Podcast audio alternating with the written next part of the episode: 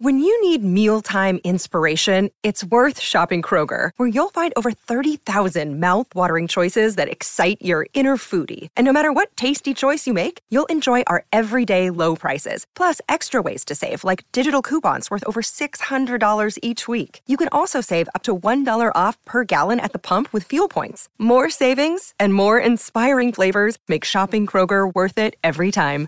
Kroger, fresh for everyone. Fuel restrictions apply. This episode is brought to you by Shopify. Whether you're selling a little or a lot, Shopify helps you do your thing, however you cha-ching. From the launch your online shop stage, all the way to the we just hit a million orders stage. No matter what stage you're in, Shopify's there to help you grow. Sign up for a $1 per month trial period at shopify.com slash special offer, all lowercase. That's shopify.com slash special offer. This is Optimal Living Daily, episode 2585 Why You Do What You Do, and on Beginning Again, both by Cylon George of spirituallivingforbusypeople.com. And I'm Justin Malik, your personal narrator, reading to you from blogs or articles that I think can help you optimize your life. But two articles today. So, that, let's get right to them as we optimize your life. Why You Do What You Do by Cylon George of spirituallivingforbusypeople.com. Quote, I do not understand what I do, for what I want to do, I do not do, but what I hate, I do. Romans 7:15. Have you ever asked yourself, why did I do that? Or why did I react this way in this situation? I know I have more times than I can count. Every time I hear the verse you just heard, something deep within me shouts, Amen. If you've ever lost your temper or eaten too much or told a lie, even a white one, you know what it's like to be bewildered by your own actions. You know what it's like to go against your own values and principles. Many people can easily identify with the feeling of doing the things they hate. Needs and wants. Why do we sometimes go against our values? Because we're not paying attention to our needs. If you ask a random person on the street what they need, you might hear something like, a flat screen TV, or a nicer car, or a drink. But these fall in the category of wants, not needs. We tend to focus on our wants instead of the underlying needs we're attempting to satisfy. This happens mostly outside of our awareness. Paying attention to our needs. A quick Google search of human needs will yield two popular lists, one provided by the psychologist Abraham Maslow and the other by life and business strategist Tony Robbins.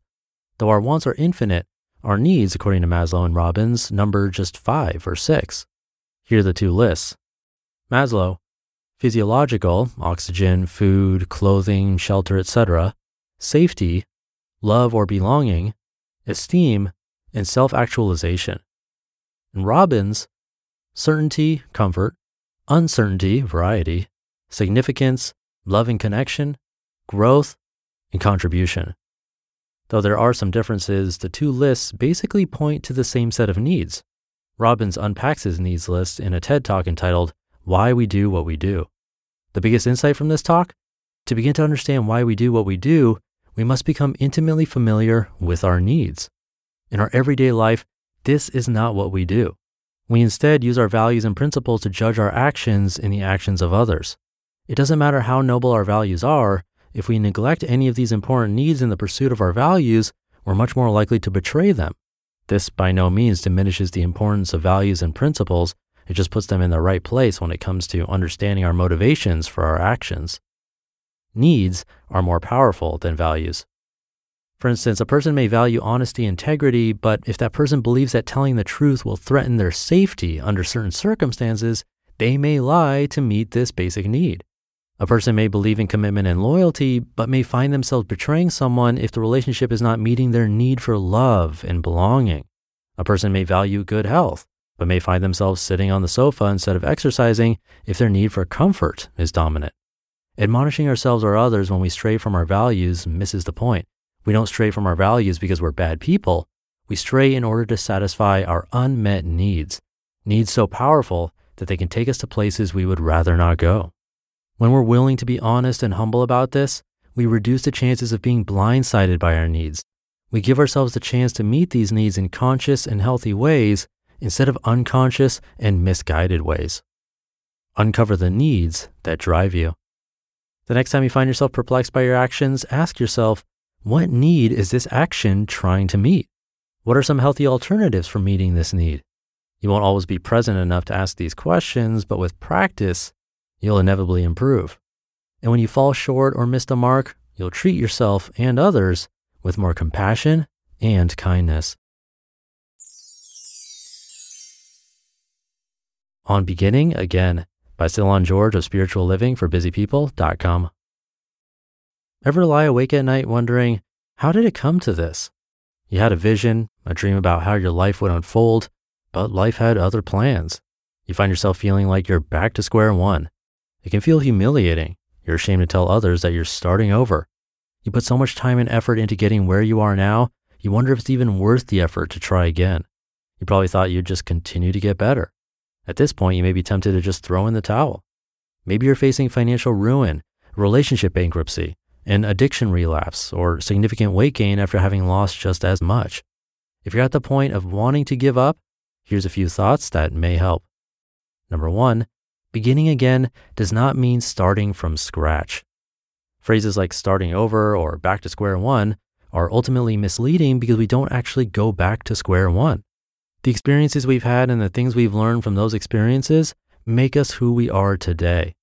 Even if it feels like you're back to where you started, you're essentially a different person. Keeping this in mind will help combat the feeling of spinning your wheels.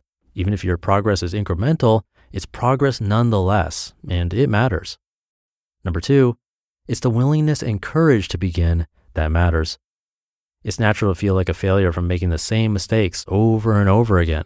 So many of us get stuck when this happens because we feel like we should know better. But the real test is how quickly you get up and begin again when you get derailed.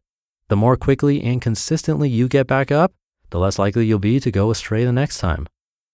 Number three, be kind to yourself no matter what. Decide to do this from the very beginning. Make a pact with yourself that no matter what you think or how you feel about yourself, that you'll commit to treating yourself kindly as you attempt to begin again. Your mind may say lots of bad things about you. However, you can simply choose to not believe what it says. This also goes for the criticism that may come from others. Make yourself a cup of tea, go for a walk, or watch your favorite movie. It's hard work to begin again, and you don't need to be hard on yourself. Begin again. Feeling sorry for yourself, angry, frustrated, ashamed? Regardless of how you feel, are you willing to step out in faith and begin again? You may not feel like you're making any progress, but there's profound change and growth happening below the surface. To tap into the benefits of this growth, you must be willing to begin again. Know that you can begin again anytime you choose. You just listened to the posts titled Why You Do What You Do and On Beginning Again, both by Cylon George of spirituallivingforbusypeople.com. Thank you to Cylon George big note there in the first article beginning again does not mean starting from scratch. This is something I have fought with personally for, well, probably all my life. I've always categorized myself as an all or nothing person a bit. Even the way this podcast started, it's a daily show that shall not miss a day. That's sort of evidence of that. And I really think I got lucky in that there was early success and growth with this show, but had it been a bit slower or even slightly more overwhelming with all the tasks I had to do, and if I didn't have that business partner to help and keep me motivated, I probably would have quit. And to make it worse, not started again because to me it would have felt like starting all over completely, even though it wouldn't have been. Now, after reading over 2,500 articles about this sort of thing, I have a different perspective and I'm able to let go of that way of thinking much of the time. Not all of the time, but with many things, it's much easier and I don't feel that pain of starting over. So if you're anything like me, it's really something to take to heart. Trust me on that one. And I'll leave it there for this one. Stick around though, because it's Sunday, which means it's time for our weekly bonus episode. So I'll see you there in just a moment where your optimal life awaits.